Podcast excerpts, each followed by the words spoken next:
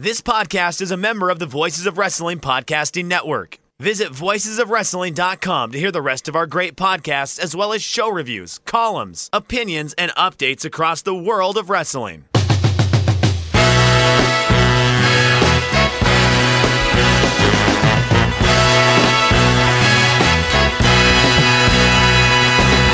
Shake Them Ropes, episode 281. Jeff Hawkins, still present on this show. Um, probably a two show week for uh, the old Shake Them Ropes uh, crew, that being me. Uh, big weekend, four shows within four days. Here to help me uh, break down NXT and SummerSlam, old friend of the neighborhood from. It's, it's I always mess this up. Lucha the Hidden Temple, correct? You got it because you didn't watch Legends of the Hidden Temple, so you don't have that speed hump to run over. I don't have that speed hump, but remember, a writer from Legend of the Hidden Temple thanked me for all the free publicity once.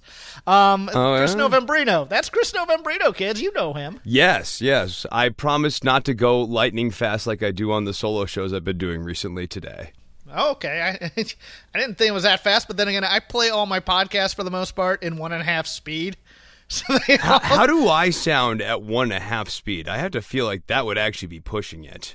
well, you sound upbeat. The weird thing is when you go back to listening to it at one, because there's only one podcast I can listen to at normal speed because I have to, and that's uh, Tony Kornheiser because his voice is so whiny at times. I guess it's kind of in an upper register. Oh yeah, yeah. But but like when you go back to like like you think Bryan Alvarez sounds a lot more upbeat and excitable at one and a half speed, and then you go to one, it's like, how's it going, everybody? it's like yeah, it's supposed to, how's it going, everybody?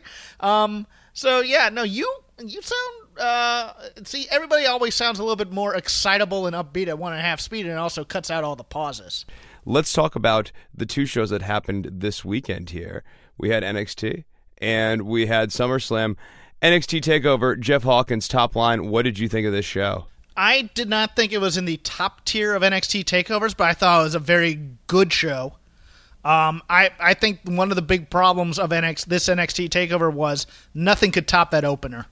I thought that opener was fantastic, and then after that, it, it you had very good to good matches after it.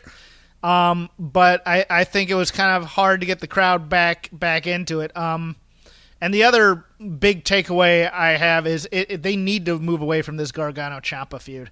I, I loved it for what it was, but the triple threat had a story element to it that it needed, and now they're going to have a problem getting the Gargano character back on track. Those were my two big takeaways. We'll go into that. Okay, absolutely. Although I'm actually interested in talking about the Johnny Gargano stuff, but it sounds like we've got a little bit of a debate here on the Undisputed Era versus Mustache Mountain. Make the case to me why you thought that this was the best match of the night, because I liked this match, but I thought that a lot of the matches were basically all of a similar level of quality. There were some that were underneath this, but the Undisputed Era versus Mustache Mountain to me just sort of set a tone that we stayed at for the rest of the evening. Um, I, I just thought especially Roderick Strong worked his ass off in this match. Um, I, I understand the the criticism that a lot of people had that, that a lot of these matches on these takeovers are doing a few too many callback spots to previous matches, but that's always kind of been the way it's been, especially for these tag team feuds. If you watch the like the American Alpha uh, revival feud, they they always did callbacks to other matches and things like that. I just thought everybody here was really, really working very, very hard, especially Kyle O'Reilly does not get enough credit for Oh, he's his awesome. wacky- his wacky selling though is is what really kind of brings up like especially that one match against the authors of pain. I think it was the three way where he just he gets up at a moment to, to fight and then he just kind of collapses. I, I I I'll watch Kyle O'Reilly, you know, wrestle a phone book for the most part, but but I just thought you know the crowd was obviously i mean the hot, the crowd was hot for this opener as well which also really really helped. I don't you know it wasn't as good as as the tv match a couple weeks ago but i thought it was on par with the uh, royal albert hall match in my opinion Yeah, I actually really liked the TV match a couple of weeks ago, and I didn't think it was on par with that. But I think the Undisputed Era is a great way to get the crowd going. Uh, I think that they have managed to channel all of the best elements of early 1996 NWO.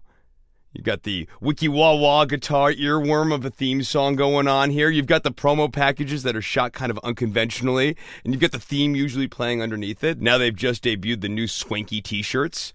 I think there's a lot of NWO elements going on here, but it's subtle. You don't necessarily think of it right off the bat. See, I go the other way. I call them the Junior Horsemen because I think there's a lot of elements to that too in there, and that they're all kind of uh, really good at what they do.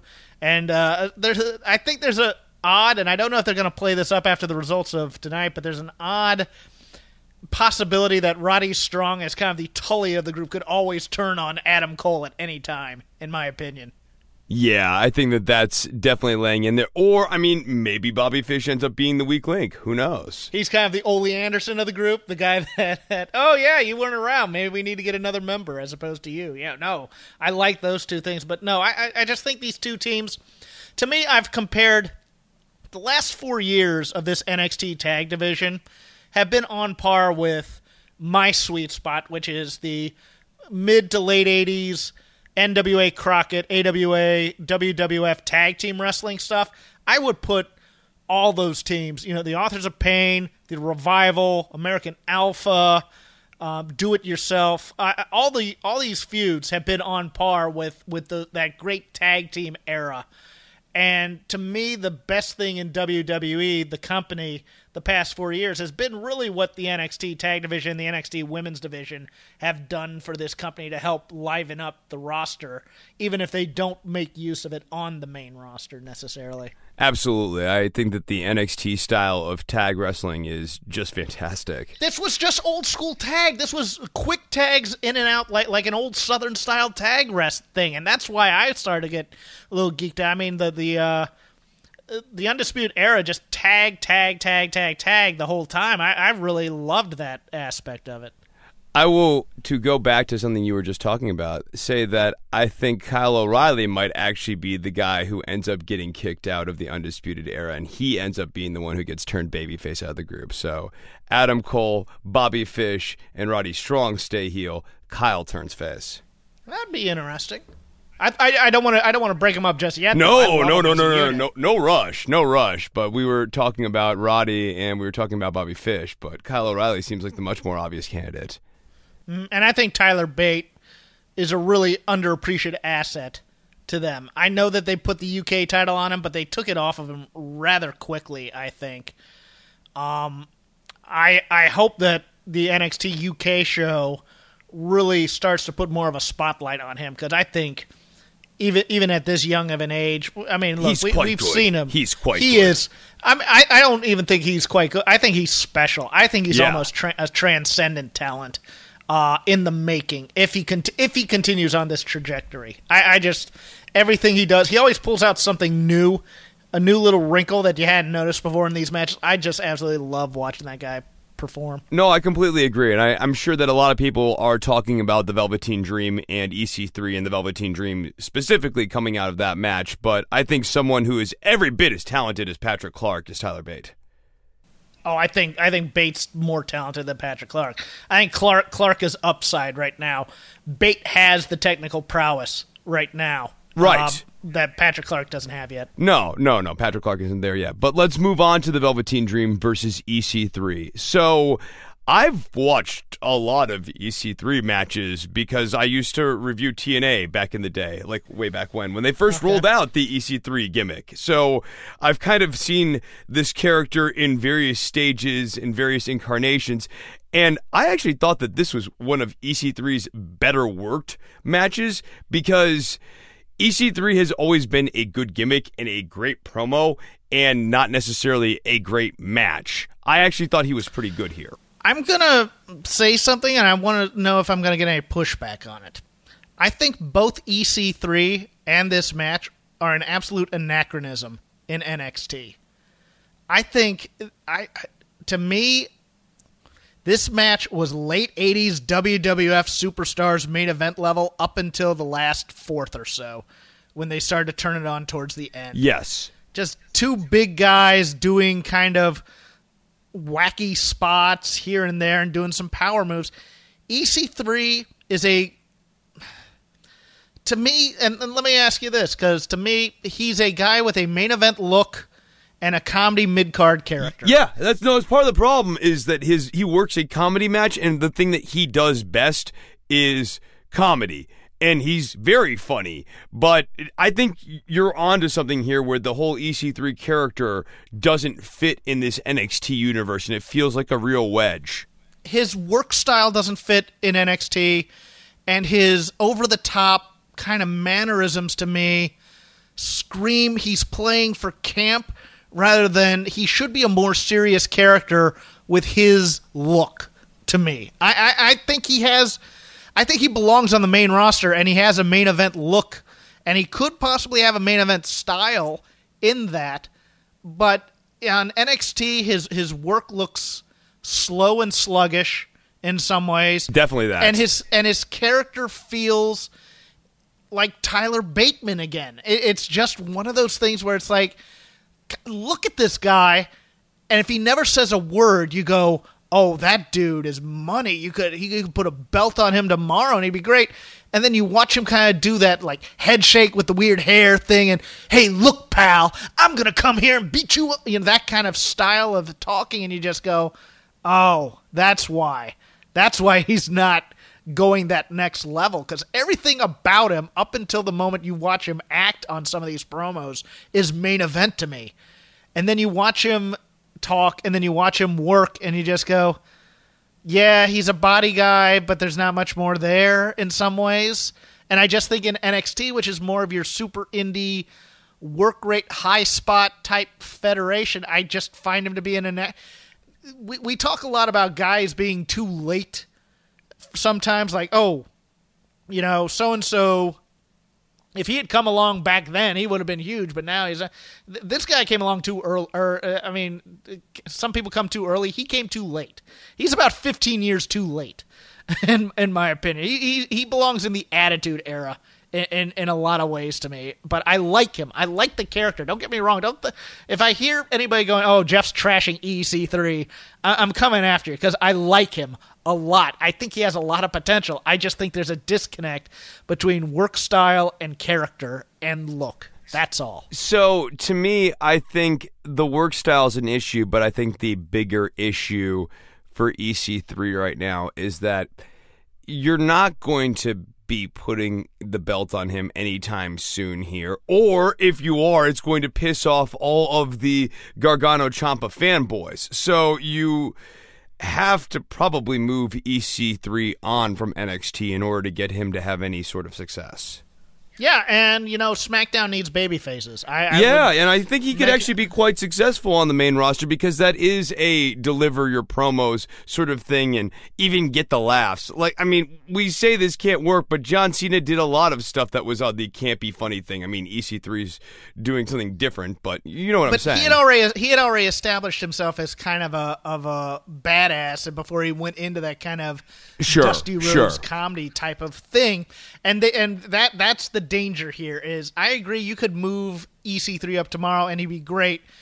It's just the first time he see he he does comedy or does anything wacky or does a callback or something like that, he's automatically in that uh, what is it the Breezango type of uh, zone and then he's basically dead. So I, I think they'd have to they'd have to really work with him on being serious, serious, yeah, serious, serious. delivery. Yes, absolutely. Yeah. So to go back to the match, one thing I did like about the story being told in the match is that Velveteen Dream started this match off being cocky and being arrogant and doing lazy pins and lazy moves and cocky moves.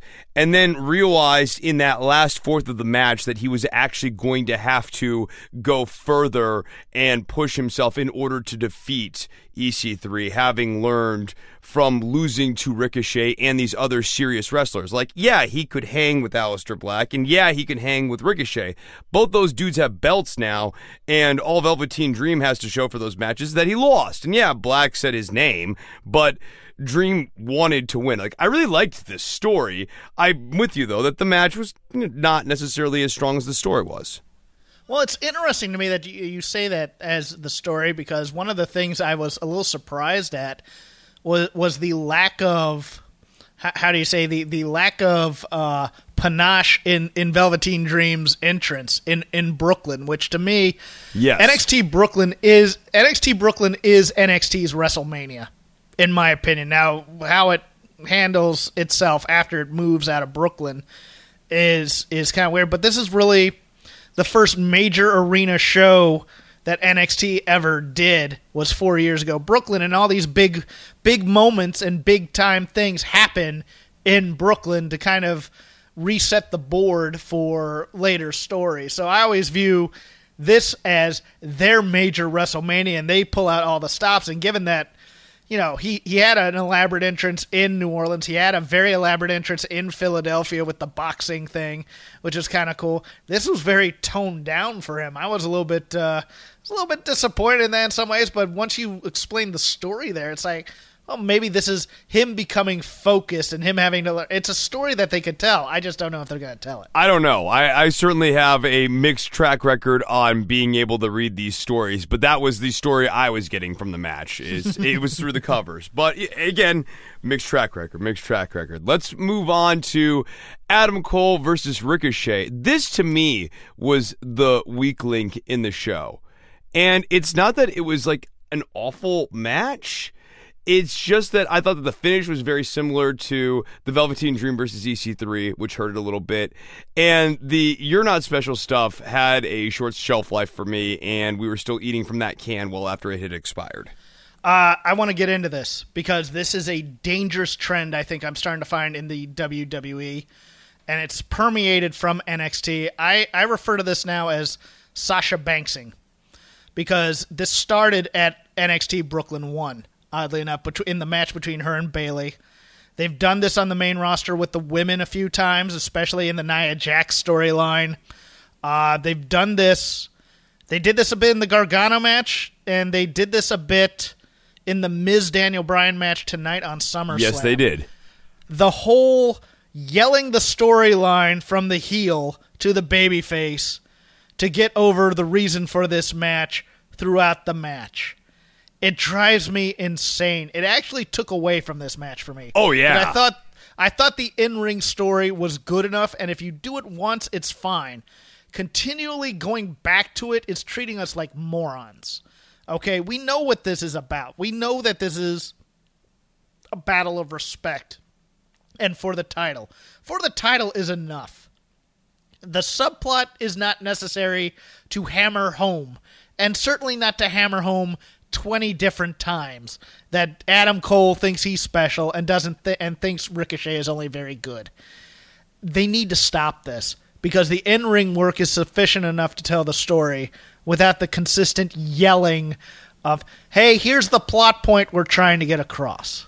It makes you forget everything that Adam Cole did in terms of moves during the match because the visual that keeps coming to my head when I think of this match is just Adam Cole yelling at Ricochet, You're not special. And that is certainly taking away from a match that has one of the best workers on the roster in Ricochet. The, these guys had a good match. It's just this little spot, and it's not a little spot, it became a big feature point in the match, really takes away from the match. Oh, and, and the, the super kick spot especially off of the uh, Oh, Cape man, Dorado that was just awesome. something that, that was Wow. fantastic. My God, that really was incredible.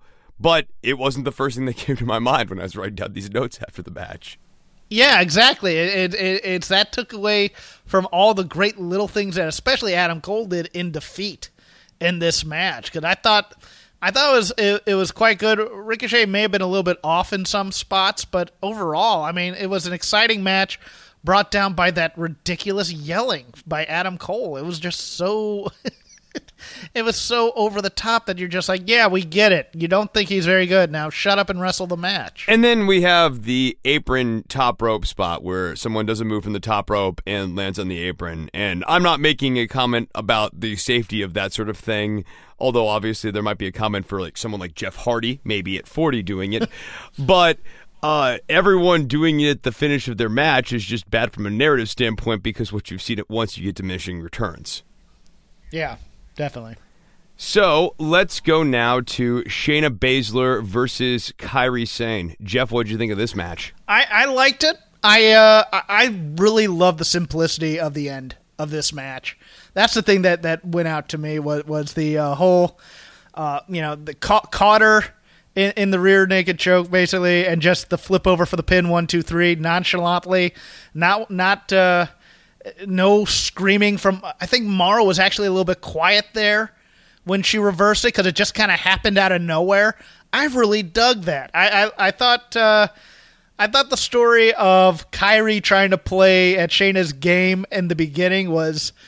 Uh, Shayna has really, I mean, for all the stuff we've been talking about Shayna and and her in ring work improving, her personality since I I was watching her in like the shimmers of the world, she has really really improved on that, especially in, in playing this kind of bully role. No, this in NXT. storytelling in this narrative is awesome because Yes. yes, you can focus in on Kairi Sane finding her killer instinct, and that's a basic and simple story to follow. But Baszler's story to me is more compelling because this entire bully character that we have gotten to know over the last several months, what underpins the bullying mentality that Shayna Baszler has is this one defining loss at the Mae Young Classic. And it doesn't matter to Shayna that she got the win back. And it doesn't matter that she can beat Kairi Sane, and even that Kairi Sane's a little bit scared of Shayna Baszler. This is still in Shayna Baszler's head. And Shayna Baszler did such a good job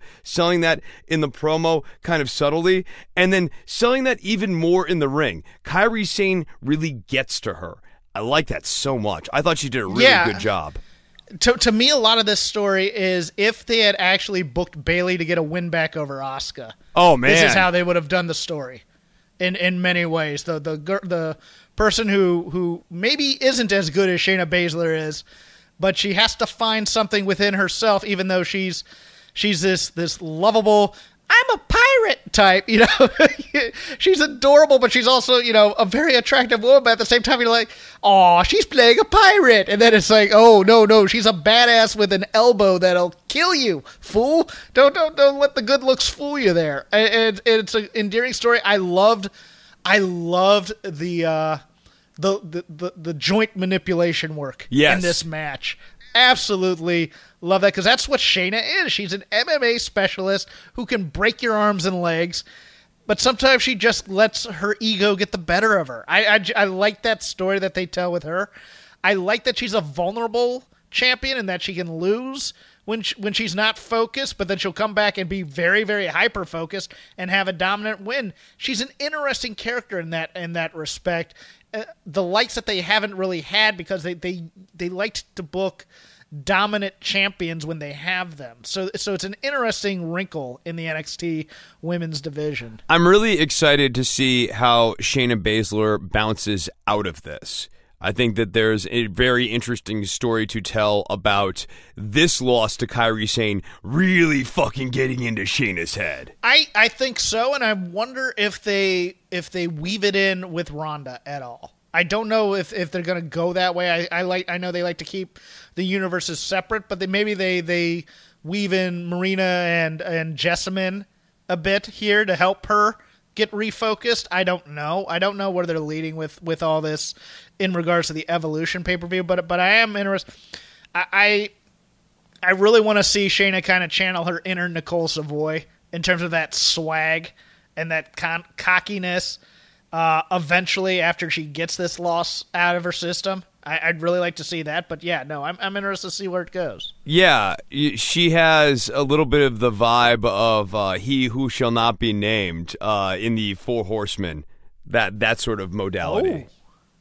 Okay, I, I I can see that a little bit. So let's get into the main event now. Tommaso Ciampa versus Johnny Gargano. Um, there are some people who absolutely love this feud. There are some people who have tired on this feud. I actually sort of land somewhere not in either one of those two binaries. I did not like the third match, but I thought that this match was much better than the third match. So at least right up until that very, very end. Uh, but I actually really ended up enjoying this match when I just sort of sat back and let myself watch it. I enjoyed the match. I thought the but and and I thought the ending was too cute by half. Yes, I did. I agree. I, I thought it was a little too. Oh, he fell off the. Le- I I could see it coming a mile away, because they kind of did that before where he fell off the apron onto his feet.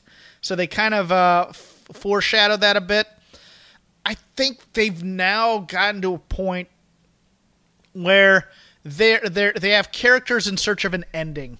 Absolutely. I was going to ask you, where do you think this is going? Because I, the thing that I find that is the dividing line for people is the people who really like this feud. They like this feud because they think that they are getting a very specific payoff. In, in some cases, some of them think that Johnny Gargano ends up being NXT champion. I don't think that's particularly likely. Do you?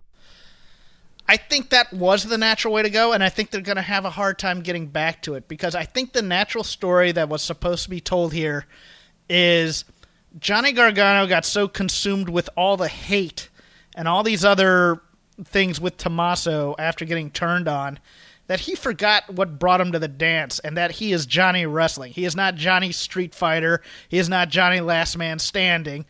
And he needed a guy like Aleister Black to kick some sense into him. And the problem with, or he needed Candice to be a, a positive influence and to get get that, at, or he, you know, he had become so consumed by rage that his his relationship had fallen apart, and he needed to get her back somehow. That that was the natural story. One of those two stories to get Johnny Gargano back to being the great babyface that people loved. That that those were the two ways to get there. When you took Aleister Black out of this match you took away that plot point. So now you have this seething, angry Johnny Gargano, and I think the I think the payoff of that who attacked Aleister Black, they're gonna go straight ahead possibly. Because I, my thing was I wanted Cathy Kelley to be, you know, the Kaiser Söze of NXT. And oh, just okay. you wanted to be Cathy Kelley. I wanted so to. So do you think Cathy it's going to be Ciampa or Gargano who attacked Aleister Black? I think it's. I think they're going to go straight ahead and they're going to say that Gargano attacked Black so right. he could have Ciampa one on one. Yes, and I don't think that's a compelling story because you want people to like Johnny Gargano. See, I don't think that's hot- where we're going. I think we're breaking Johnny. I think we're going to end up with Crazy Eyes Johnny at the end of this. So I have different narrative expectations here, and again, mixed track record. But I think Tommaso Ciampa is going to break Johnny at the end of this. And all of this is an extended psychopathic mind game on Johnny Gargano to break him. Okay, so so at the end he's going to get rebuilt though, right? DIY is reunited as like heels, and Johnny is basically kind of serving his best friend in this twist. Is he re- is he reluctantly kind of serving? Like he's kind of angry, but he realizes that this is the only way, or is it? Uh, I don't know. I'm See, I thought this. he was behind the setup when Tommaso Ciampa attacked Aleister Black several weeks ago too. Because if you remember in that little cutscene, right before Aleister Black gets attacked by Tommaso Ciampa, Johnny Gargano walks right out as though he was just talking to Tommaso Ciampa or something. He was walking Mm-hmm. out from that same hallway. So I do think that this ends up with uh, maybe Tommaso Ciampa's like Dracula and Johnny's kind of like Renfield.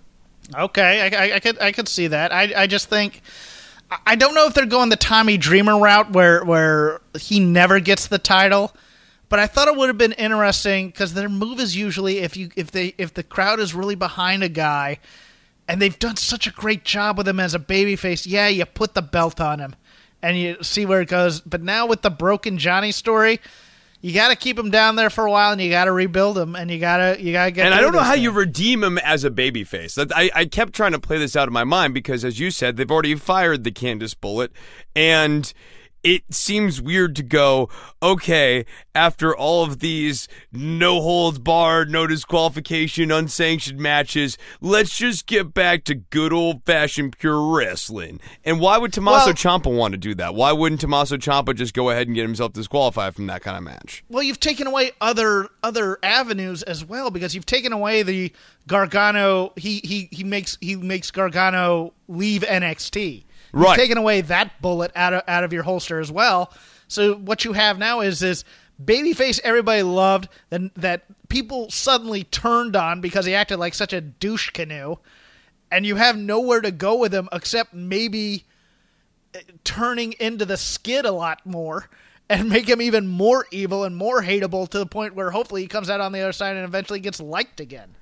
I think that's where you have to go. And I think then you turn him heel, and then he becomes the subject of Tommaso Ciampa's abuse and ire, and eventually we can kind of redeem him some way, somehow, or he just undergoes a character shift. But I, I don't see him getting rebooted as a pure babyface at the same level of heat and the same intensity of heat as he was when he started this feud. And I don't necessarily think that that's the goal either. Okay, that's uh that's unusual that they're going to end up breaking a character in NXT. That I mean, once they, if they bring him up to 205 or they bring him up to the main roster, he has to be white meat babyface again. So, but and then they'll again, just hit the reset button because nothing yeah, they'll matters just on the hit main the reset. roster. Yeah, no, you're exactly right because you know they they took. Look, look for all the all the crap that I just went through to th- say, oh yeah, they they, they have to break him for the ring.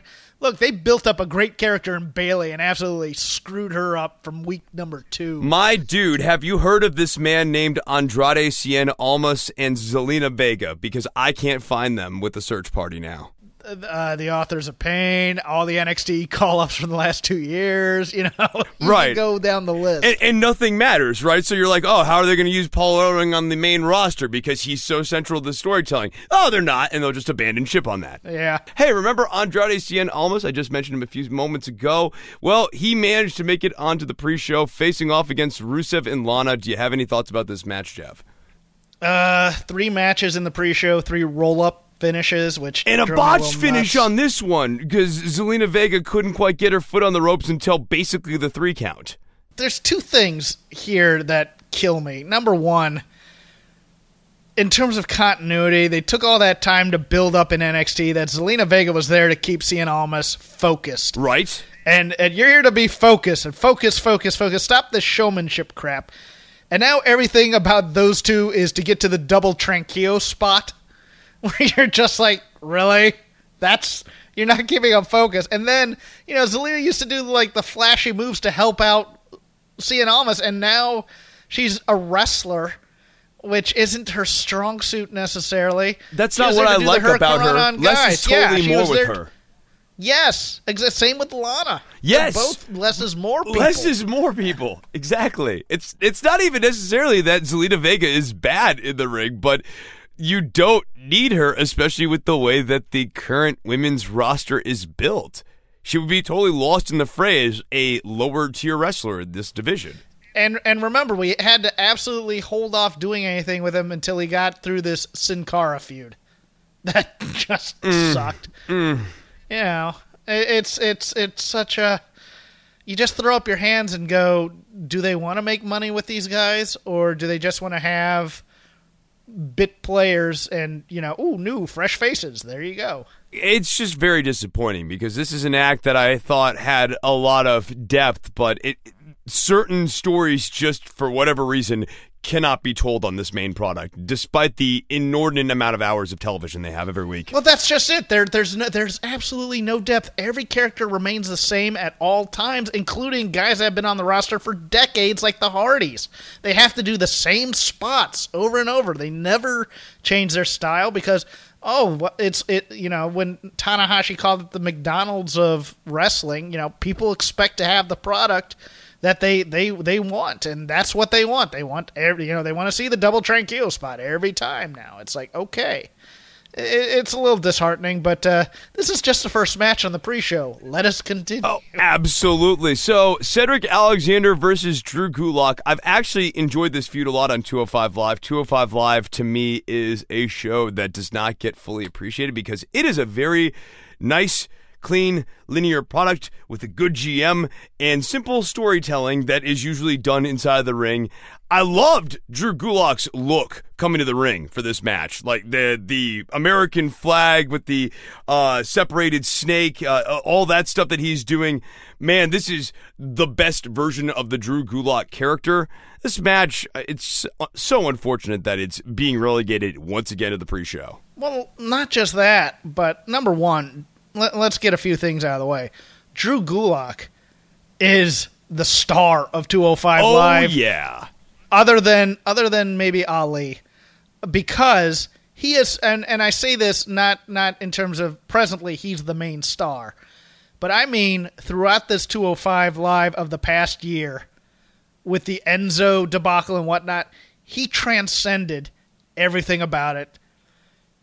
Great character work, no matter if he's in the suit doing PowerPoint presentations or he's the badass in the boxing gear robe. I loved this robe. I, was know. I love how he found me- a through line though between PowerPoint Drew and this Drew. Yes. that they're not all entirely divorced. That it's all part of this broader Drew Gulak personality.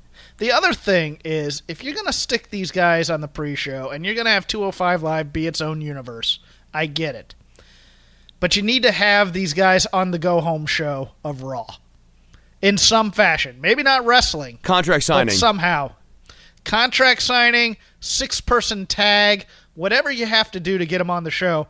Because if they're not on main roster television and you put them on a SummerSlam, nobody knows who the hell they are and i i this crowd it took a while to get warmed up to them. I think they had a better match that that than uh, this crowd gave them credit for up until that last segment with the uh, with the missed roll up and whatnot. Yes. It really kind of took away from the match yeah. because because again, it's it's one of those things where if you're trying to do all this clever choreography, if you miss a step, it's going to take away from the match, and it took away from the match here. I liked the match a lot. I love Cedric Alexander. I thought it might have been time to change the title, but I think they're going to go back to an Ali feud to do that.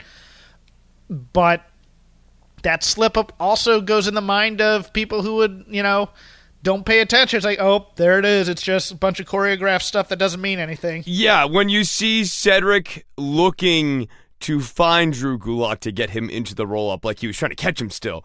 I, I think the bigger issue is that people are just not getting eyes on the product because there's no easy portal in. Well, it, it, it's a it's a purely drive them to the network type of thing, and uh, on the network, people mostly have it for pay per views because there's just no time. I mean, And the network NXT doesn't lend itself to be something that you keep on in your household Yes. all day because who wants to watch the re airing of Table for Three every three Yeah. hours? Well, not only that, but, but when you have this many hours of live product, something has to go by the wayside, and the hierarchy is Raw, SmackDown. If you have the network, maybe NXT, and then if you have time that week, 205 Live. I can say that from experience of someone who works more than 40 hours a week and has to find time to watch all this stuff because I like doing this podcast. But at the same time, 205 Live is usually the first thing that, that goes by the wayside if I don't have time because it's just. It's it's just there's there's only so many hours in the day and you have to prioritize And, and they force you to watch SmackDown and Raw because if you could really do this for real skis, what you would do is you'd watch 205 Live and NXT and be done with it. yes Can I be real here about getting return on investment, especially as grown men who work 40 hours a week? I, I mean, the what, tallying up SmackDown and Raw, the five and a half hours, I don't feel like I'm getting the best return when I watch Raw and SmackDown live. Let's put it that way. I'm getting video package of what they did in Brooklyn. I'm getting, you know, uh, yeah, no, I'm, I'm not. I'm getting 50-50 booking and, ooh, let's wait until something big happens. Whereas NXT, it's 45 to sometimes 59 minutes, and I never feel dumber having watched it, and I don't really feel like there's wasted air on NXT. It's so rare. I was gonna say they don't they don't hit every story every week on NXT. Ditto with 205 Live, and 205 Live is not even necessarily forced to go an hour. So when they're done telling their story for the week, they're just done. What an idea. Mm-hmm. Yeah. It's nice. So the B team versus the revival. Um, I liked the revival a lot. Um, I don't know what the hell's happened on the main roster, but this was a match that happened. Yeah, I hated the finish to this. I, I, I think there I think there's two stories to tell and they, they don't tell them very well. The the problem is uh, look, I, I said before just earlier in this show that I thought the NXT tag division the last four years has been one of the great things about WWE and the revival is a major part of that. The problem is the B team right now are the Mulkey brothers and you and the revival are better than the gladiators, but you don't beat Tully and Arn with the Mulkey brothers. That's the thing here. And there's a story to tell with the B team where they're geeks who finally get the confidence to learn how they're competent and they become badasses through that. But how do you get excited Not- about fluke wins that they shouldn't be But winning? yeah, they're not, but they're not telling this that story either. They're just getting the fluke wins. They're not. They're not. See, this is not the type of win you should get over the revival. This is the type of win you should get over Heath Slater and Rhino, possibly. And then you get a, a more mid card type, like you get a Breezango, and you get a strong win over them. And then you build your way up into a feud with a guys like the revival, and maybe you find it within yourself to beat a team like that. And you oh go, no, they my develop God, a finishing move. So so at one point Yeah. they start figuring out what their finishing move is going to be. Maybe one week, the first week, they botch the finishing move because they don't really have it down yet. But then the next week they actually hit the finishing move because now they're growing. You you actually show real Mm-hmm. Yeah. growth instead of what you're showing right now, which is a bunch of punchlines and sort of dumb and dumber as a tag team. Yeah, this is what people want to see. They want to see them have the fluke win and celebrate and scream B team, hooray! And you're just like, yeah, These but guys like having fun, Jeff. yeah, but you're yeah, and you're clearing out the the division of anybody who's worth a damn, and that's the problem. And and they don't have anybody right now that they can build up because, you know, if you noticed last week, the AOP was doing six man tags with Mojo Rawley. So Yeah. my thought that the AOP would come in and kill him and get a giant pop. I mean, they could still do that, but it's still not going to mean as much at this point. And I thought getting the revival a win, and I thought just crushing them, to be honest with you, would have been the move here. This uh, this was as bad of a finish as I, I could I could ever imagine, and it, it made me angry at first. But this is what they do, so I can't be that angry. Yeah, I, it's just better when I have an emotional detachment from it. I, I try to have a stoic approach to the main roster here. So then we get into the main card, and we get Dolph Ziggler versus Seth Rollins. Both these guys know how to work, so I wasn't necessarily surprised when they had a good match, but I thought that they had a particularly spirited match for two guys who have locked horns several times now. Uh, definitely a step up from the Iron Man match, in my opinion. Yeah. I thought I thought the blood towards the end helped the story quite a bit. Agreed. To be honest, I think there are two matches here with blood on this card that I really really liked. I kind of like having a little bit of blood now and then. Not necessarily Starcade '84 where everybody blades, but I, I liked that.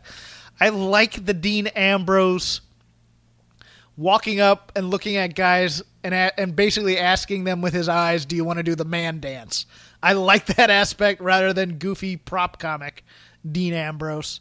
Um, but these two guys work so well, and Yes. my God, that that ending third of this match was not only spectacular, but if they ever pull that move off again with the reverse superplex, My nobody goodness. should ever nobody should ever do that other than Dolph Ziggler because he is a madman. Okay, because someone's gonna get their neck broke. Not Dolph, because Dolph is a man among men, but that thing, good lord, I, I, I like how he did the Lanny Poffo moonsault push off off of the lighted pole thing that they have now. Yeah, but that should have been the finish. Yes, into the into the reverse Falcon arrow. Everything after that, the crowd was just out of. I mean, the crowd wanted that to be the finish. Call the audible and go with it. Yes, completely agree. I, I don't know that we have anything else to hit on that. What came next after that? Was it Braun Strowman versus Kevin Owens? I guess we can talk about that right quick. That match happened. It was very quick. Kevin Owens lost. I was kind of hoping Kevin Owens would get the money in the bank contract, but that's clearly not the story they're trying to tell. Well, you knew they weren't going to when they were doing on the build up. You know, if this happens, then, then, then you know Kevin Owens will be able to cash in later that night. You know, the, the you knew that after that, but my God, Kevin Owens got killed on that ramp. Oh, bump. boy. that thing was. he bounced on on metal. Oh, You're not supposed to bounce on metal, Jeff.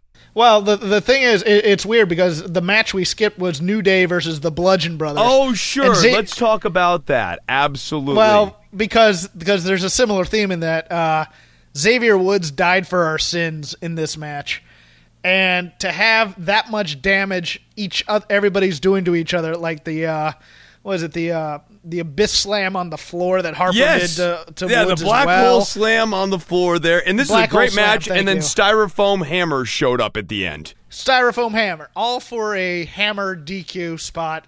Which also simultaneously ruined a lot of the magic of the DQ in the AJ Styles match later, in my opinion. Yeah, I'm with you on that as well. But that that was the moment where the show kind of switched off for me for a bit here, and then it came back on at the end of our next match, which was Carmella versus Becky Lynch versus Charlotte Flair. Well, hold on. That elbow, that elbow drop by Xavier Woods onto the floor. No, was that was insane. awesome. I'm saying the lights switched off for me after the styrofoam hammers came out because I, I was actually Oh, yeah. very in to this New Day versus Bludgeon Brothers match up until the styrofoam hammers showed up. I was hoping we were going to get a decisive win one way or another.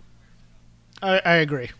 So we get into our triple threat between Carmella versus Becky Lynch and Charlotte Flair. To me, the highlights Becky Lynch attitude change here at the end. But what did you think of the match? I thought Carmella tried to channel her inner Sasha Banks as much as she could. And In I don't what way? think she was a liability. I just uh, you know, doing dives, taking the moonsault from Charlotte. She was taking some some rather vicious bumps in this match in my opinion. I just think the story they were telling was kind of rough because you can't have an argument over friendship in a triple threat match. Everybody's a competitor. Who cares who slapped who? You're trying to win. And I, know it it goes without saying that some people protect Charlotte in the wrestling commentary at, at times. She's been rusty since she's come back. In that match with Carmella and in this match, Becky had her working boots on. She was doing a lot of heavy lifting in this match, and I thought she was great. Charlotte was a little off all night, I thought, and I thought Carmella tried hard. The, the other thing is, given this reaction in Brooklyn to the quote unquote heel turn by Becky, That's why I called it an attitude shift. I, I'm not entirely clear that we're going to go full heel turn on this because I thought the reaction was so weird. they have to bail on it. Yeah. I think they have to bail on it right Yeah, now. I think you have They to just- turn they can't- Charlotte heel, and you have to somehow Yeah. spin this into Becky finally had it and realized that she needed to win, and you're going to have to say that Becky saw through the veneer of Charlotte. That Charlotte acts nice whenever she wants to win, whenever she wants stuff, and she's cool and she's not a brat when she's got her toy. Yeah, this was this was a cathartic release of yes, you've been treating Becky like a stupid babyface for two years. Now she's finally going to stand up for herself. This would have been the same way if they had done this correctly with Bayley a few times here and there, where they're just like, you're treating this great wrestler like such an idiot at times. You need to stop it. They have they have Specifically to- at the expense of Charlotte Flair, which is why the contrast is so yeah. stark. Yeah, and that you Charlotte is not a good babyface. No. she's just not because she's so much bigger than the other women. And then they never actually want to slate her as a pure baby face either because they want her to have mannerisms like Ric Flair. So it's always slightly heelish, always slightly aloof, always slightly arrogant because that's part of the Charlotte Flair character. So it doesn't really work as a pure baby face unless I mean, I have half a mi- I have half a mind to have Becky Lynch be in the rafters for the next year watching SmackDown, like like Crow Sting. Just I want her to come down and like a- hand the bat to people and then turn her back to them as a trust exercise. yes, you know that, that's kind of the way I, I, I want to go here. But I think uh, I think a friend of the show, Rob McCarron, is exactly correct here in that the game plan is they're going to get Charlotte Flair up to Daddy's title win number. I, I think I think they're going to try and make her a 16 time champion, and so I think you're going to have a few. Tradesies. I don't. I don't know if Becky Lynch is ever going to hold this title for a long, long time again, but I think she's going to have it transitionally for Charlotte a few times. Um, I'm kind of interested in if they're going to go all the way with this horsewomen versus horsewomen thing, and who knows if they are, how they get back to it because I- you have two sets of horse, two sets of NXT horsewomen feuding. Which maybe that's the way they do this is the way that they all get back together is Ronda and her crew are are a more immediate threat, but they're more cohesive. Whereas these veterans can't get their crap together. Maybe that's the story they tell. Who knows? Samoa Joe versus AJ Styles. So Samoa Joe, even on pre-show panels, does awesome interviews and awesome promos all the fucking time. Jeff Hawkins. I'd like to congratulate you on now being a two income household. you know, before this, the the line of the night in the pre-show was Booker T going, "You know who I blame for this Miz Daniel Bryan feud? JBL." Because JBL made Miz stand outside and dress in the locker room used to humiliate him. So Miz had this chip on the shoulder, and that's why this feud is happening. I thought that was the line of the night until Joe came on and absolutely threw Renee off her game. It was, oh, it was a thing of beauty. I loved this feud. I loved the go home note that he he read on the SmackDown thing. I think Samoa Joe transcends crappy material. And I loved that the added heat it gave to this match where he's screwing with the family throughout the match. I know it can sometimes be a distraction. I know it can sometimes be bad, but there were a lot of notes in this match that were so well done, especially AJ's daughter looking at him and saying, "Daddy, you're bleeding." Oh my god, was that good. I don't know if she just riffed on that line, but that was fantastic. I liked this match. I think the DQ was a bit of a it was a bit of a you know this is supposed to be your number two pay per view. I know, Maybe and it- I mean, I get why they DQ'd out of this. I get why you want this to continue. I, I get it. I get it. I get it. But this is a match that table you set- want a but to- resolution on somehow. yeah, but to use SummerSlam to table set for Hell in a Cell. right. I just think is is is a bad idea, and I know that, Completely that I agree. think that's the direction they're going. But I love watching these two work. I have ever since TNA, and uh, I think they added a few new wrinkles from their TNA work, like Joe doing that second rope uh, leg lariat. That thing was great. Up next, we had Daniel Bryan versus The Miz. We finally got the big payoff to this angle, or did we, Jeff Hawkins? No, we got uh, we got a six month program now, which is also oh going to involve God, probably is this Brie and gonna really go all the way to WrestleMania? Yeah, it is. Yes, I think is. so. If he's if he's re-signed, which Yeah. who knows? But I mean, they, This they- should have been the two- over. This was this was this was the time to end it. It was it was good. They had set the table for it, but we're not done. yeah, and I think Maryse's involvement means eventually we're getting a mixed tag Yep. somewhere in here, And those are well, always exciting. Because Brie is around too, and God knows we need more of the Bellas. Right, right. And Brie was the good one. She was she was always the good wrestler of the two of them. Uh, was she? I no, think I'm Nikki being might the good sarcastic. I was. It, Oh, okay. It's Nikki who was the good one. yeah. Well, you know, they they both They look alike, but but but uh, maybe you could switch them out and pass off Nikki as Brie. they have two TV shows between them, which just kills me. Um, I, And no you know, I acting chops between them. I thought this match. I thought the video of this match was spectacular. The video uh, preview, Right, the way that they edited right. all these things.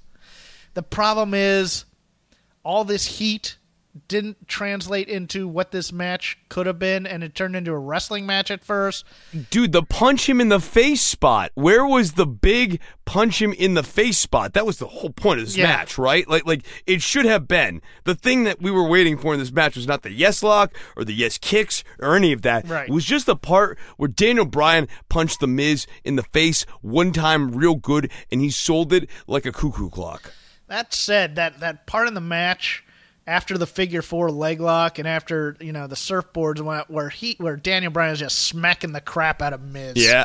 And Miz is getting a little good. frightened by this. I loved uh, where he channeled his inner Minoru Suzuki. Yeah. I, I friggin' loved everything. And leaning into the kicks. I enjoyed that a lot too. I, I just thought it was disappointing for the amount, but then again, the build wasn't anything that it should have been. Right? I, I would have saved this. I really would have. I would have done something else. I understand why they did it here. I just think this match is bigger than the spot on the card, and I think what it's done now is it's table set to get a lot of other people that I don't think people are that interested in seeing involved in it. And I thought that that's what the ending did as well, with with Maryse handing the knuckles. I I, I understand why they did it, but I think next match you get uh, Maryse trying to interfere again, and Brees stops it. And then uh, that may set up something for the Evolution pay per view between the two of those, and then you get a mixed tag match down the line somewhere. That's that's where I think they're going with this. Finn Balor defeated Baron Corbin in a minute 35 after spending five hours in a makeup chair. Um, I was fine. Yeah, I was, yeah. It, but they did take a number of photos after.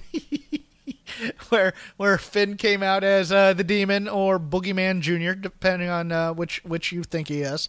Um, but I liked I like the because we had been saying ever since NXT that when Finn goes into the bo- uh, into the Boogeyman, Uh, he half into the carnage. demon- He's half carnage. Yes. When he goes into the demon character, he should wrestle different. It should be a little bit more vicious. And he should be better as the demon in some way. And ways. he but did can't that. Channel it all the time. I liked this. I liked the choice to keep the demon strong, even though they they treat Finn like crap at times in terms of the 50-50 stuff. The demon should always win. This is an interesting trump card for Finn to have and something that kind of keeps him fresh. So, yes, when he does get treated badly as Finn the man, you always have this little ace in the hole that he's got of he can switch on the demon.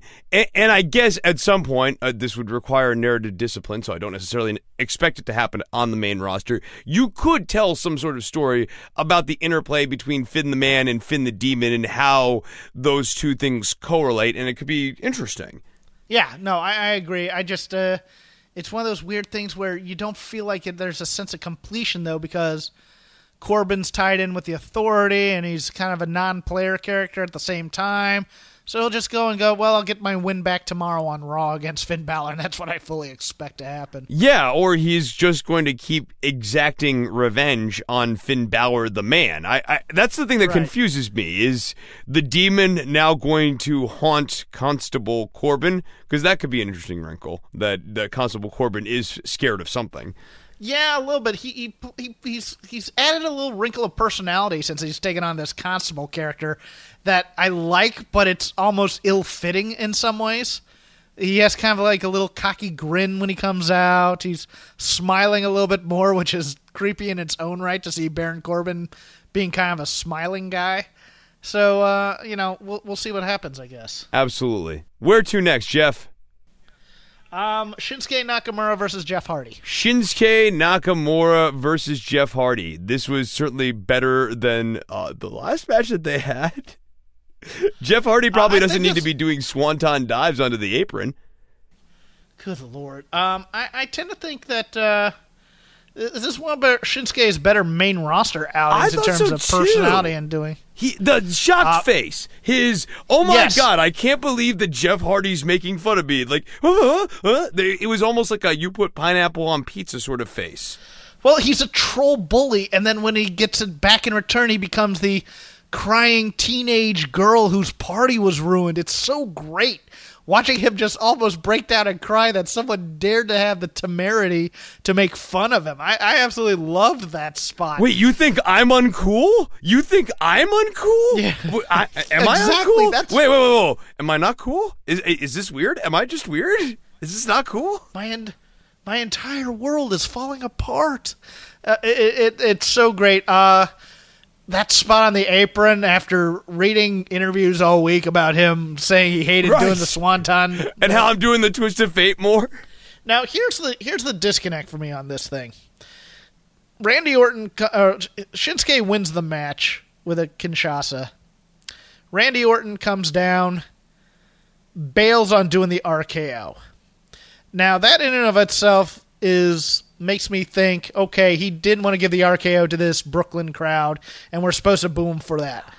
But you combine that with Is that what's going think- on there? See, I think it's like he's got some sort of need to take out these legends at their peak. And so just sniping them out doesn't do it for what this iteration of Randy's character is. No, because he came he came down and kicked him in the. I'm aware. I'm aware we've done balls kicks on Jeff Hardy. I I, I understand that. I, I'm just trying to figure out the psychology behind me- him not doing that ambush attack.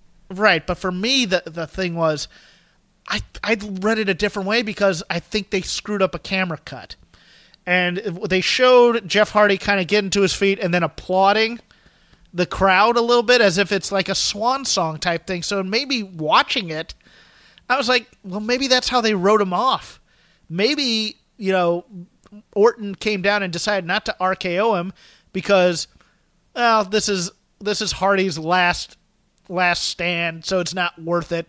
And that's how they get rid of Jeff Hardy off of WWE television. Oh, But I don't. But that's not usually their way because See, I could see them wanting to give Jeff Hardy a giant celebration, Right. But I could see them not not wanting to give Matt Hardy a giant celebration at the same time. And I know that Matt, I think, is uh, done with the company or almost done with the company because of uh, the way he was written off on Monday.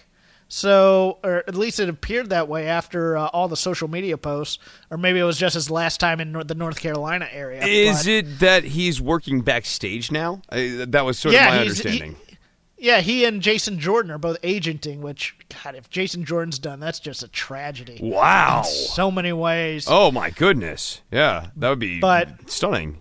Yeah, but I mean, it was so weird because I think they meant to cut before Jeff Hardy got up and did the applauding for the live crowd, but they didn't get to it in time. So watching it on TV and taking it as I saw it, it looked almost like, oh, okay, that might be the way that Jeff Hardy is out of there. But then that's also kind of consistent with the Jeff Hardy character and how he's so into the fan appeals and making sure to high five everybody and you know, ah, I love the fans. Like that's that's who Jeff Hardy is. I still thought this was going to be a, a, a three way going into SummerSlam, and they didn't do that. So it just it just makes the yeah, it just makes the entire story weird. And see, I thought that we were eventually going to have some sort of weird alignment between Nakamura and Randy Orton. Well, who can top each other's viciousness is what I thought was going to be kind of the storyline. Right, and then and then the the respect is forged through this. Like they keep trying to one up each other, and then eventually kind of realize, like, oh, okay, someone's on my wavelength.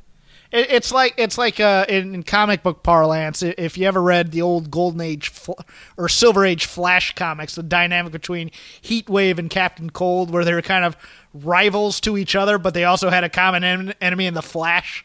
So they'd sometimes team up to do that before they went back to kind of hating each other. Sure, sure. There you go. There you go. I can see that. I can see that. Where to next?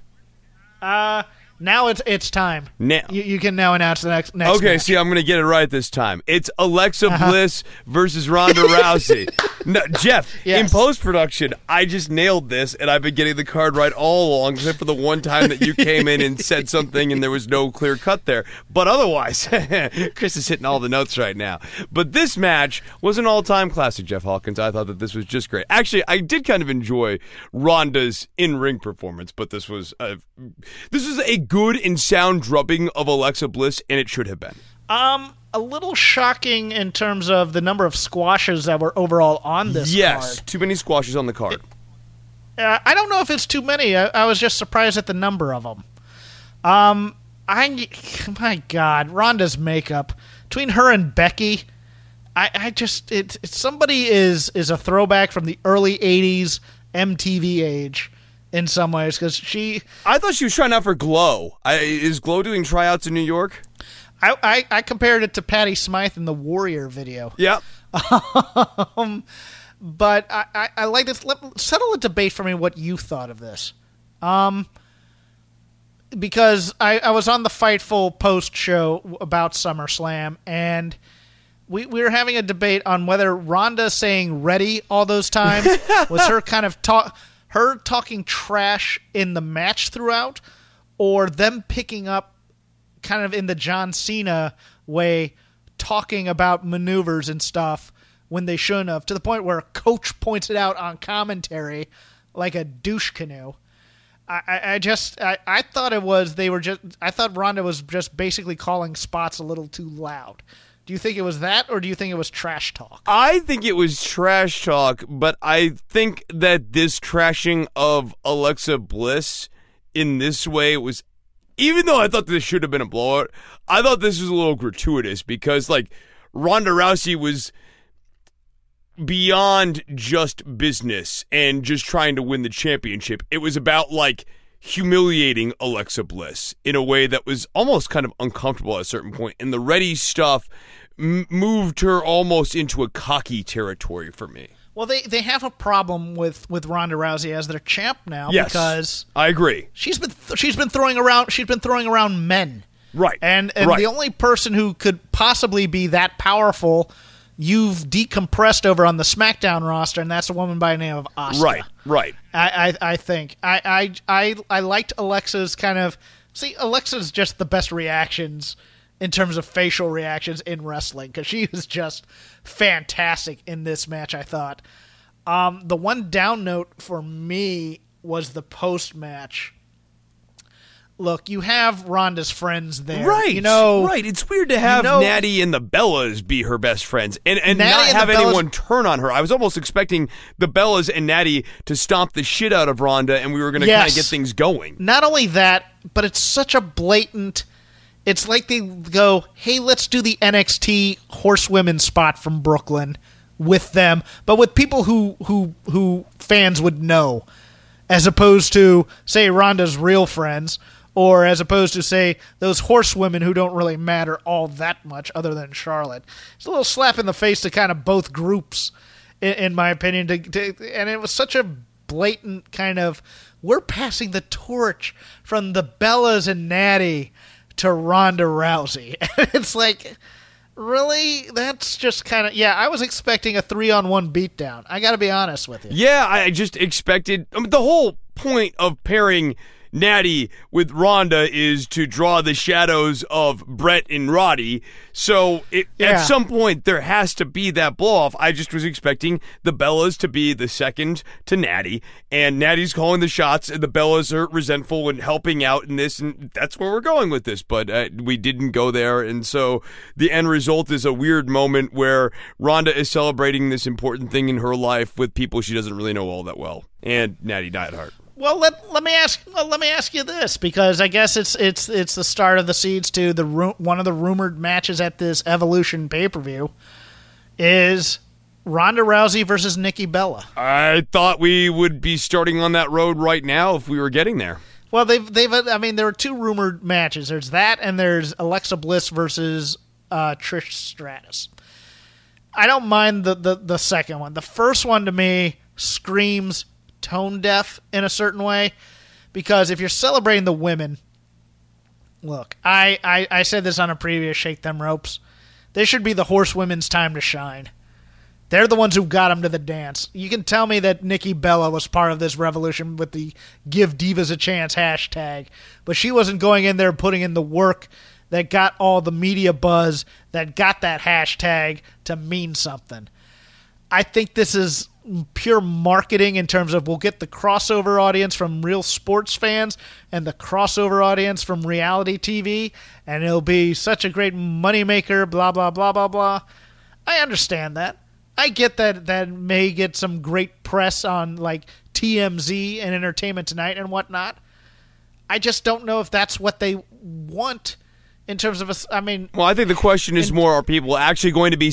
I think the question is more: Are people going to be satisfied with the match once they get their eyes on the screen? I, I have no doubt that there's a built-in audience between Total Divas and UFC, so that you could pitch to people who like the Bellas because they watch reality television show. Hey, Nikki Bella's having a match again for the first time in X amount of years, and it'll be against Ronda Rousey, who's in UFC. I mean, the upshot, though, to go back to Nikki Bella and the Divas Revolution, is that yes, Nikki Bella did in fact become a better wrestler in the last 1.5 years of her career. She did actually become a good, borderline great women's wrestler in WWE. And that is after being at a lower tier for most of her career and not really being anything to write home about or cuttable in many ways. She became a lot better, but I think she would be very exposed having a match against Ronda Rousey. And I think where this all falls apart as a plan is in the ring. It, it's the disconnect between do you want the evolution pay per view to be a celebration of women's wrestling and how far it's come, or do you want it to be a celebration of what WWE has done for the women by putting them on the roster? That that to me is is is the disconnect, and it seems that the WWE wants to go in the latter direction as opposed to what a lot of the women and what I think a lot of the fans really, really want. They want this to be a solid women's wrestling pay per view. And it's going to take them dragging the WWE kicking and screaming to get there, I think. I think there's going to be some good matches on there. Don't get me wrong. When you have Io Shirai down there and your main event is Nikki Bella, eh, you know, I think there, I think there's a, a communication issue in some ways. I mean, she's going to be on the on the card against Toni Storm, but do you think you think they're going to want two women wrestling for the Mae Young Classic to outshine their main event? So, Jeff, let me ask you a question. Mm-hmm. When's a main event not a main event? When it involves Roman Reigns? when it's actually know. a card trick. And that's what this main event was. It was an extended card trick to confuse and bamboozle this crowd. I thought it was actually clever. Uh, it wasn't good, but it was certainly clever. They bring out Braun Strowman early, and they prime all of us that there's going to be a Braun Strowman match after the Roman Reigns and Brock match. Let, let me cut you off right there. Let me cut you off right there because this promo was ridiculous. Yes, it was. This promo- This made him look like an idiot. Braun Strowman comes. He, it was the dumbest thing because he goes, I like fighting fair. I'm gonna wait until one of you is really tired, then I'm gonna beat you up and win the title. Yeah, it's the same time calling it. It doesn't matter if you're going to say, "Yeah, I'm going to cash in after you get your butt kicked," or "I'm going to cash in when you get your butt kicked." You're still. I thought he was going to come out and go, "I'm challenging you both because I'm hardcore." Right. I thought that was going to be interesting. That was going to make him look tough. Also, that was going to redeem this otherwise not interesting angle. You now have this triple threat match between Braun, Brock, and Roman. And, and the way Brock moved over into the other corner, I was like, yes, we're going to turn this into a triple threat. I didn't see that coming. This is really exciting. And then he was like, I'm going to wait until one of you's finished, and then I'm going to fight. And I was like, okay, that's weird. And it does kind of make him look like a bit of a weenie because, uh, I mean, yes, Braun had a match earlier tonight, but it was such a n- nothing match that, like, it, he is fresh, essentially. And the prediction here is that one of these two people is not going to be fresh after that match. So Braun has this huge built in advantage. No, and and they did some interesting stuff here. Not to say everything in the match was bad. Like they did some nice table setting for if Brock does come back or if he's even staying, because that's a possibility too. Is that he's staying, and and they matched the money that the UFC can give him just to screw the UFC. I I just don't know to be honest with you, but they did you know giving the F five outside and just throwing the briefcase down down the ramp. I, I thought was an interesting touch. You know, it was a way to get Braun out of there pretty much because I kept thinking if he hung Did around, that get Braun out of there? Because he was just hanging there and he already announced his intentions to cash in and everything. Like, I found that to be very narratively unsatisfying. The, Well, the whole yeah, way well, they the resolved satisfi- the Braun thing, too, where he's just like invisible and poofs and explodes at the end of the match or whatever so that Roman Reigns can just hold the title they, up. they were never gonna they were never gonna do the interesting storytelling, which would be either Braun pondering cashing in throughout the match, or Paul Heyman trying to tempt Braun into into cashing throughout the match. That's the interesting narrative thing. If you're bringing Braun out there from the get go, and you're not going to use him immediately, you know the the devil on the shoulder saying, "Yeah, do it now, do it now." Do it now, you know, and and Heyman goes on with Braun because they're gonna keep him babyface somehow. But you know, for for what it was, you know, you you crown Roman again. Yeah, but you have to sneak it by everyone. And you wouldn't have to do all of these card tricks if people actually liked Roman Reigns in the first place. Well, no, because they think that it's not everybody who hates Roman. It's just these basement dwelling neckbeard wrestling fans, as opposed to the kids and the families and the real WWE universe, the real fans who who come to spend their money. And look, I think I think it's another disconnect. I don't think, the dad is there to Ro- support that theory, uh, uh, their theory. No. No, that's why I'm not saying it's your theory. I think it's their theory, and I think that the data has been pretty clearly the other direction. I think that Roman Reigns' support is somewhere around 40 to 45 percent, and the rest of the audience is somewhere in between love to hate him and X Pac heat. Well, yeah. Well, I, I just I just think the uh, lunch pail blue collar company guy champion Roman Reigns isn't a winner because corporate fealty. The thing that made the different champions work is they sort of fit with the mood of the moment. And this lunch pail comes to work every day, works real hard. Like, that doesn't seem to fit with the spirit of the times at all. well, it doesn't fit with the spirit of the times, and neither does doing three moves over and over and over again. Also true. I, I think I think I think wrestling audiences are a lot more nuanced. I just think that this is the guy that fits into Vince's mold of what a champion should be. You know, he's tall, he's muscular, he's sexy, and women want to sleep with him. And I, I just, I just, I find it's interesting that they make the company on TV a heel, but in the zeitgeist, it's supposed to be the babyface driving everybody's motivations, and that's what Roman Reigns. Roman Reigns is a company champ, where the company is a heel, but he's a babyface. It's such a weird thing now. Yes, they've never really, I think, reckoned with karmically what happens when you make the corporation this entity that really defined the growth period in the 90s. Like like the Vince McMahon evil corporation and the fact that they kept bringing it back as recently as 2013 when they rebooted it as the authority. And there's still this like cloud of the authority that sort of hangs over the program as though at any moment it might come back. Like that specter still looms. So you have to just sort of accept that the authority the corporation as a character in this universe is always going to be evil. They're shinra I'm waiting for union busting Roman Reigns, where he decides he loves the company so much he kills the rest of the workers' momentum. He, he starts ratting them out. He starts ratting on him to the boss so he can get a promotion. I love the WWE so much I've kept it from having to pay its employees. what are you guys talking about? Not getting cost of living adjustments? I'm gonna go tell Vince. and then we go, man, Roman turned into Hogan real quick.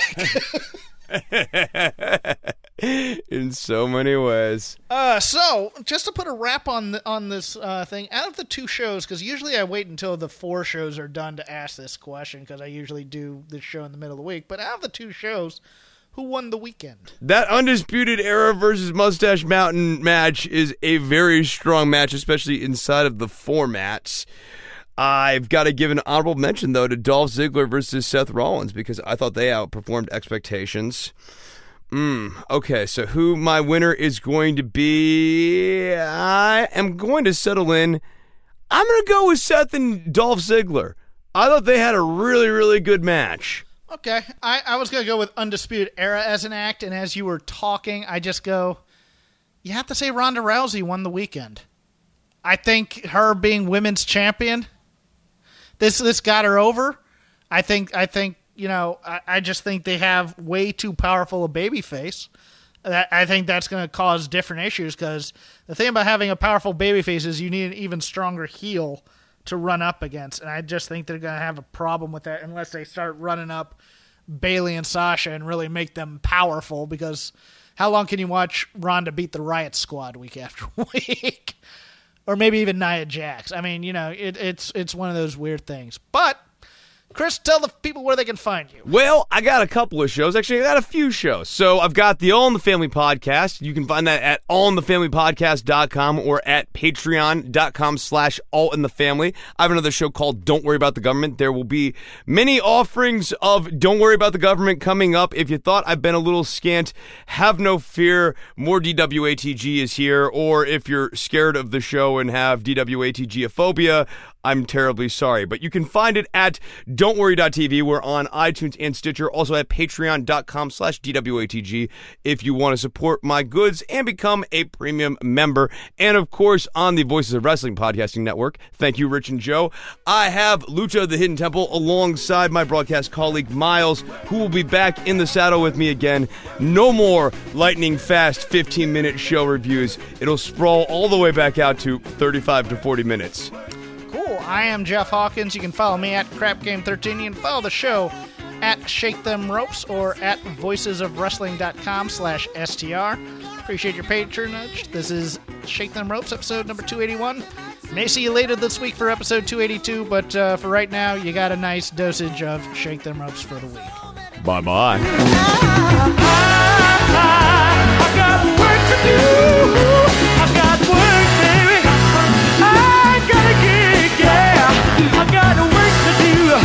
got so